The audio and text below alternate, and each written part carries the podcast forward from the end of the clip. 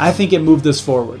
It unfortunately has not removed the barriers permanently, but we are in a better place because of it. Welcome to episode 217 of the Community Broadband Bits podcast from the Institute for Local Self Reliance. I'm Lisa Gonzalez. On August 10th, the United States Court of Appeals for the Sixth Circuit filed its opinion in the case of the states of Tennessee and North Carolina versus the FCC.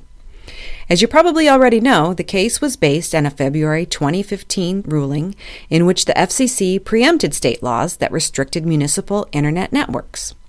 You probably also know that the court found in favor of the states and reversed the FCC's ruling. In this podcast, Chris and I discuss the court's decision and what we think the future holds for communities affected by it. We also discuss next steps and what this ultimately means for the municipal broadband movement and the fight to restore local authority. To read about the decision and the history of the case that was commenced by the cities of Wilson and Chattanooga, check out our stories on muninetworks.org. We've collected the opinions, briefs, and a number of stories as the case unfolded. Here we go. Hey, Lisa, welcome back to the office. Hey, Chris, glad to be back. What's more terrifying, working with me on a daily basis or the roller coasters of Cedar Point in Ohio? No comment. well, you came back and it's a we're we're beyond time where we should talk about the Sixth Circuit decision on the podcast. Yes, it did happen a while ago and we've been licking our wounds. Oh, I mean, it's disappointing. It's not the end of the world. I think we haven't really lost that much. Um, really, it's it's bad for North Carolina and Tennessee. I would argue the impact on the rest of the states, it's it's marginal. I don't. I really don't think it's as big of a deal. And I'm, I I think the most important thing is that we are better off today than we were 18 months ago when the FCC started this, even though we lost at the appeals level, and even though probably no one will be appealing it further. Um, I think the FCC really, um, you know, helped to encourage more investment by going down this road. Right, and you know, something has been defined. You know, there has been some boundaries established, and so now we know that will not work. Right. I mean, the FCC went through this incredible comment period, and I think, you know, a number of us were sort of waiting to see from the comments if we were actually going to see substantive good arguments against municipal networks but we didn't. We basically saw the same five to ten cities being trotted out where it didn't go very well, or where it did go well, frankly, and the, and the industry lies about how it went. We didn't see any really good arguments against it, and the FCC made it very clear in their order that uh, these municipal networks have been a positive force mm-hmm. and that communities should be able to decide them. Now, Lisa, you're the legal beagle, so let's ask you to jump in and tell us a little bit about the decision because I think the most important thing is that the decision really doesn't say anything about municipal networks except to say very clearly that it accepts the FCC's determination that municipal networks are generally a good thing, they're positive, and if I was to sum it up, you can explain it more in depth. This the the 6th circuit basically said, look, states are doing stupid things by by banning these municipal networks by creating these barriers. That's what the FCC found and we found no reason to dispute that. But states have the right to do stupid things. Right and it's you know it's not the first time that a decision has come to this. It, it was basically a question of states rights versus the federal authority to tell a state what to do Right, and specifically, I think an executive agency, right? Right. Because no one doubts that if Congress was very clear, Congress could do this, right. or if Congress more clearly gave the power to the FCC, right. it could then do it. So this is this whole concept of having a federal government, but still giving states the ability to run themselves, control themselves. This Gregory precedent says that if the federal government is going to decide to control some part of governing, then they have to be very specific about what it is. Right. And there was nothing in statute. Not enough. There, was, right. there is nothing that says that the there's federal not, there's government. nothing. Right. There's just not enough. Right. And so uh, that is why the court in this in this case decided to defer to the states ability to control this issue. Right. It was not clear that the FCC was given the power by Congress to overrule state law. Right, right, right. Right. You know, that's that's one of the principles that that we hold pretty dear here Yeah. at ILSR, and we actually, I mean, the idea of, of anti being anti preemption. Right. So You it's know, bittersweet for us. Well, in this case, I mean, in this case, we supported preemption to get rid of preemption. Right? I mean, it was that was the odd situation mm-hmm. in which we want cities to be able to make up their own minds. And frankly, I would say, I I was ragging on the states a little bit for making stupid policy. At the Institute for Local Self Reliance, I think we generally think cities should have more freedom, and some cities will do dumb things, and that is the price of freedom. So, um, you know, I think that's it's a double edged sword, and um, it's disappointing, but it's certainly not the end of the world. And I think that I should go back. It's been almost a year since I debated on the Federalist Society podcast. A number of people, including I believe he goes by Randy May, but is he's listed as Randolph May, and uh, he debated us on the Federalist Society. He basically said the decision was going to come down to this, and this is how it would be decided, and he was right. yeah. Snaps um, to Randy. Right. So he he correctly identified that. Um, so let's talk about where we go from here. So the FCC cannot get rid of these laws. North Carolina and Tennessee still have these laws. Um, and we're going to talk a little bit about what would have happened. But first of all, let's look at North Carolina. Right. Okay, right. Yeah. Let's talk about North Carolina. And um, I'm curious about Pinetops and Wilson, um, but specifically Pinetops. Um, because, you know, this is a community that they um, expanded to this small community that's really has sort of started to blossom since they've had access to Greenlight. Right. So Wilson has this municipal network in North Carolina. It's great, but they cannot go outside their county boundaries without incurring all of these terrible restrictions that the state has passed specifically to stop Wilson from going outside of its county. Even though its electric department already serves in four other counties, and the FCC really went through this with a fine-tooth comb as to why these really are effectively a barrier to Wilson being able to expand. But during that period where the FCC had struck down the North Carolina law, Wilson went outside of its county to bring service to Pinetops, this community of 1,700 people, and as we learned today from the New York Times, a manufacturing facility that was built after Wilson brought fiber optics to it to process potatoes. Right. See, now I think that they will allow them to continue to provide that service. I think North Carolina would be crazy if they didn't. Yeah, because because Pinetops can argue, look, we're already dependent on it. So by making them stop, they're going to be causing undue harm. Right. Well, and, and not just that, but I think even if you look at Time Warner Cable, who basically wrote this bill and rammed it through with the help of ALEC and, and AT&T and a few others, um, I don't think they would be served by more and more stories talking about how ridiculous it is that Pinetops has to go back to having really crappy CenturyLink service, Right. right? Because that's the only option. There's no cable in Pinetops. Pine Tops is stuck with CenturyLink, and even though in the New York Times piece that CenturyLink claims is doing a good job, I spoke with a resident from Pinetops. He said the best that is advertised is 10 by 1, and they don't even get that. Right. It's slower than that. Sure. Mhm. So if I'm if I'm working for Time Warner Cable in North Carolina, I'm thinking I don't care about Pinetops. I just don't want to see a bunch of stories about how great municipal broadband is in Pinetops and it's being ripped away. So yeah, you just grandfather it in. Yeah, sure. That's that's what I would that would be the rational thing to happen. But the question is, of course, this is an election season. Um, this is um, um, I don't know exactly when this. I, mean, I don't know if the if the law would start being reinforced at the end of the appeal period, which I believe would be 90 days. But that would be before the next session would start, so they'd have to do a special session to grandfather it in. Um, so I don't really know what happens here, but I have to think that that is ultimately what happens in the longer term.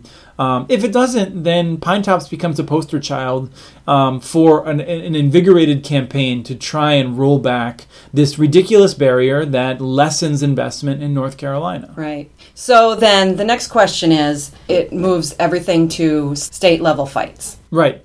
I don't think we're going to see a significant um, federal angle to trying to restore local choice. Uh, we may, you know, certainly um, Senators Cory Booker and a number of others have signed on to a um, um, a bill in the Senate. Um, all all Democrats. It'd be really great to have some Republicans on there, but none have been willing to break the party orthodoxy on municipal broadband currently. Um, so even though this is, we talked about this many times, and I always like to reiterate it. At the local level, it's not partisan, but at the federal level, it suddenly is, Right, and you have Republicans that want these bans. Um, they don't want they don't trust their own people to make these decisions. Mm-hmm. Um, but I don't see that going through Congress. Um, I certainly think that President Obama would support it. Uh, You know, so this will be a state level issue. We're going to see this fighting in state by state, which is where we were before, frankly.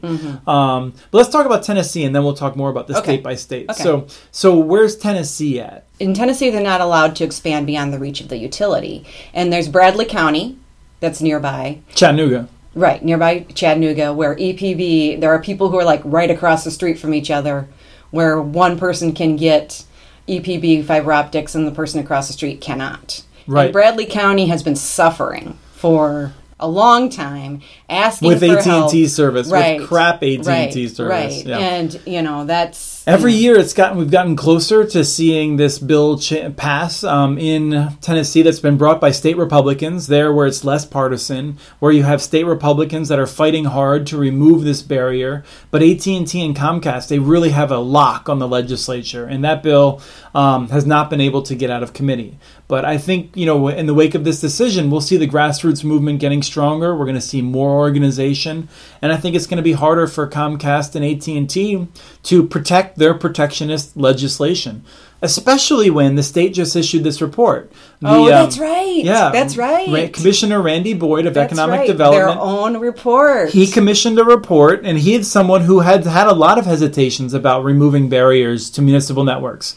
And he commissioned a report saying, What's the situation of broadband in Tennessee and what can we do to make it better? The report came back and said, These barriers are ridiculous. That's right. You know, like, why would you not let Chattanooga expand? So now that they have that report, I really hope that we can see, you know, Governor Haslam and uh, Commissioner Randy Boyd just pushing hard to uh, get that. I don't know enough about the state politics right now to know if they're up for re- if um, Governor Haslam's up for reelection or not. But um, Is Thom Tillis? Out of North Carolina. Okay. He's a I- senator from North Carolina. I keep he was the Speaker of the House Right, in North yeah. Carolina, who was owned by Time Warner Right. Mm-hmm. Cable, pushed that bill through. Yeah, so Yeah. yeah. he has nothing to do with Tennessee. Tennessee is uh, Blackburn. She's Right. She's the one in ten- She's the one in Right, Tennessee. right. Representative Marsha Blackburn. You know, um, I mean, I she had so much money from the cable and telephone Right. companies, ridiculous amounts of money. So, um, ugh, don't even get me started. So, in Tennessee, I think we can we can expect, and I think I predicted that this year would be the year. I was optimistic. It did not happen, but in 2017, um, we can hope that Tennessee will remove that barrier on its own, and then the municipal networks will be able to expand. Mm-hmm. Right. And then, you know, you see Colorado, there's so much going on. you Sure. know. Yeah, I mean, there's a real challenge there. And I think, you know, we'll talk about Colorado coming up when we talk about all these referendum that are going to be happening again on, on election day. So we'll we'll come back to that and talk about the challenges of changing that law. One of the things I really wanted to, to bring up is that I think there's this question of what have we lost because we lost that decision. And certainly the FCC um, cannot go about removing these state barriers now in that way. If the Sixth Circuit had agreed with the FCC, first of all, we would have deal, had to deal with another 12 to 18 months of uncertainty while the cable and telephone companies appealed it to Yeah, the Supreme Court. Yeah, they certainly would have. Yeah. Right. They got the money. So they would have pushed it through there, and then the FCC would not have probably taken action during that period. Um, which means that we're basically done with the Wheeler FCC. Chairman Right. Wheeler is going to be replaced at some point by the next president.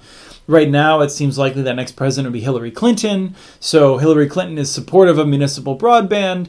Um, probably the next chair, hopefully, will be. However, it's worth noting that, and I, I bring this up frequently, the first four years of the Obama administration were quite poor at the FCC. Right. So we can't just assume that the FCC, if it's Hillary, will continue in the same way it's been.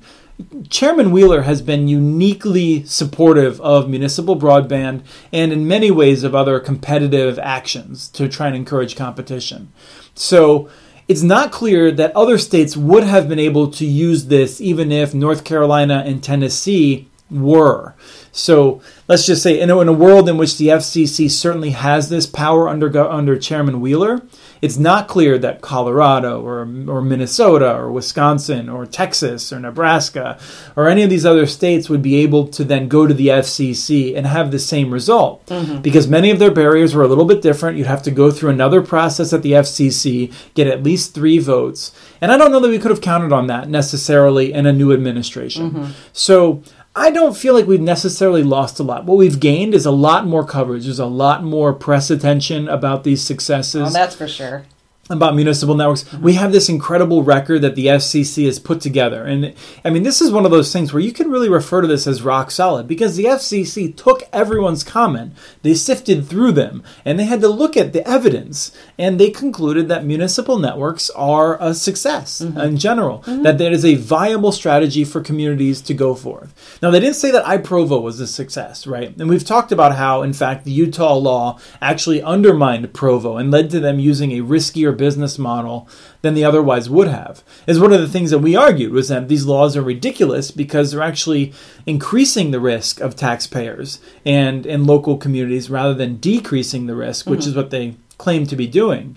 But I think, you know, the point is is that we would not necessarily have been able to use this power in future administrations. So mm-hmm. I'm not set back. I feel like I'm, I'm reinvigorated. I think people are more enthusiastic about changing these barriers at the state level. You know, it's more clear than ever to more people that these barriers are contra are counterproductive. Mm-hmm. So, um, I mean, it definitely gave us not just us, but it gave everybody the opportunity to see the data. Yes. And and so it's really unfortunate for North Carolina and Tennessee. You know, they're the ones that really suffer the fallout of this Sixth Circuit decision, but I, it's not the end of the world. And and I think it really helps to highlight uh, what poor policy this would be to restrict local decision making. Mm-hmm. Local governments, communities need to be the ones that decide what are the appropriate strategies for ensuring everyone has high quality internet access. And and nothing's changed. Um, you know, uh, because the Sixth Circuit has ruled that in the case of of how our federal government interacts with our sovereign states, um, somewhat sovereign states. Um, that are I can't I can't avoid the alliteration when I have the opportunity um, because of how the federal government operates with our somewhat sovereign states. That in this case, the FCC cannot remove state municipal broadband restrictions, no matter how stupid counterproductive, and clearly protectionist they are. Great. So, even though the results was bad, the overall result was a positive outcome. Right. I know there's this there's this there's this idea that somehow Chairman Wheeler has lost prestige or the FCC has lost prestige because they lost this decision. That's just like your opinion, man, to quote Jeff Lebowski. Um, you know, what it comes down to is all about perception. In my perception, the chairman and uh, the uh, commissioners Clyburn and Rosenworcel were willing to go out on a limb to say we are so supportive of this that we are going to embrace this test case. And, and let's just plug Harold Feld. Harold Feld has a brilliant post on he his. does. It's if, a really good post. If you really it. want to understand this, if you're at all confused about what we're talking mm-hmm. about, highly recommend reading his post on his Tales from the Sausage Factory blog um, about this. And and we are better off. I think you know, the goal of the FCC is not to win every case, it's not to just take the safest path. It's really to move investment forward. And their decision to overrule North Carolina and Tennessee in this position I think it moved us forward. It unfortunately has not removed the barriers permanently, but we are in a better place because of it. Mm-hmm. And I think that that's what their job was. Here, here. Everyone, I hope that you had a great summer. Um, I'm sure you didn't have as much fun as Lisa just did at Cedar Point. Woohoo! Uh, but this will be our last podcast of the summer, I guess. Coming back, it'll be Labor Day, post Labor Day. Yeah. Uh, we've got a lot of things lined up. I'm very excited about. So. Um, hope you enjoyed this and hope you uh, answered your questions. If not, leave us uh, some comments. That was Chris and I talking about the recent opinion from the United States Court of Appeals for the Sixth Circuit. Remember, we have transcripts for this and other community broadband bits podcasts available at muninetworks.org slash broadbandbits. Email us at podcasts at muninetworks.org with your ideas for the show. Follow Chris on Twitter. His handle is at CommunityNets. Follow MuniNetworks.org stories on Twitter, where the handle is at MuniNetworks.org. Thank you to the group Roller Genoa for their song Safe and Warm in Hunter's Arms, licensed through Creative Commons. And thank you for listening to episode 217 of the Community Broadband Bits podcast.